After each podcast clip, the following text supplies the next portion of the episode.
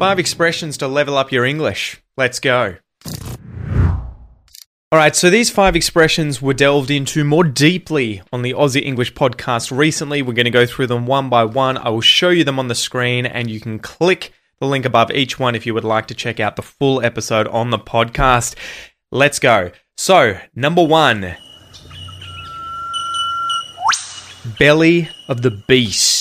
Belly of the beast. You're often going to hear this as to be in the belly of the beast.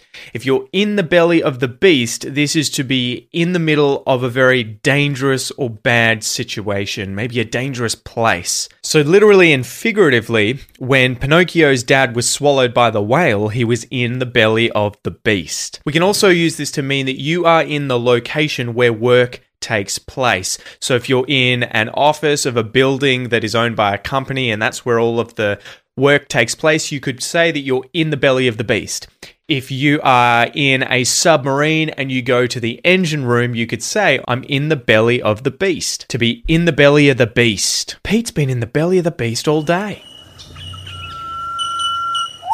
To have balls. Now, this is kind of a crass, informal expression, but you're going to hear this a lot down under. And you're probably going to hear this everywhere else in the Western world as well that speaks English.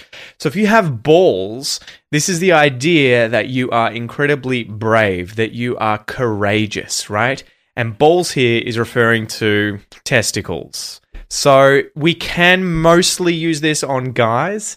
It's a little weird if you say this woman has balls Although people can say that at times to really overemphasize how brave, courageous, and even blokey a woman can be, right? So if you've got a woman that you know who's really ballsy, she has a lot of balls, she has balls, she is incredibly courageous. She's incredibly brave. She's as brave as any guy out there. She's got a lot of balls. But we can also use this expression to mean to have the audacity to do something.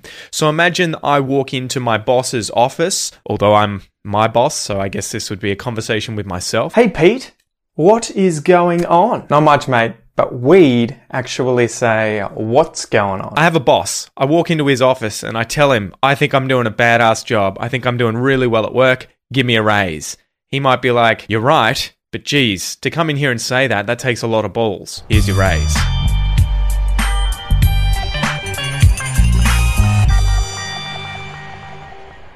Number three, to have a bone to pick with someone. To have a bone to pick with someone. If you have a bone to pick with someone, this is that you have a grievance, you have an issue with someone that needs to be resolved. It needs to be talked out, it needs to be discussed and solved, right? You need to sort that out. You have a bone to pick with someone. So maybe I walk into my boss's office, tell him I want a raise, and he says, uh, Before I give you a raise, I've got a bone to pick with you. Pete, you came to work the other day and you didn't have any pants on. Again, this is like the fourth time it's happened this week. You can't come in here with no pants. It's scaring the other employees. So if you want a raise, you're going to have to start wearing some pants. That's not a true story. I promise you. I always wear pants. I'm not wearing any pants.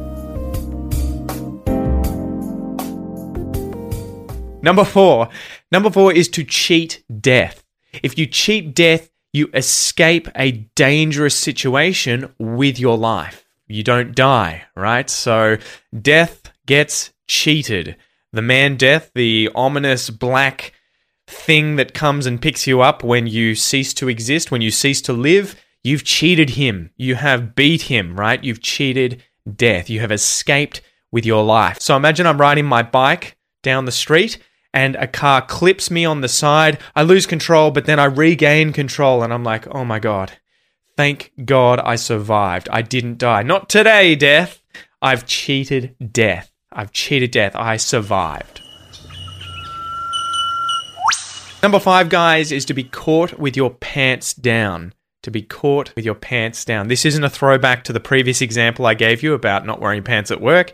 If you are caught with your pants down, this means to be caught unawares, to be caught in a compromising situation, right? That you would otherwise not like to have been caught in. So, for instance, imagine that I go to the toilet and my son suddenly barges in, throws the door open, and is like, hey, dad, let's go outside and play soccer.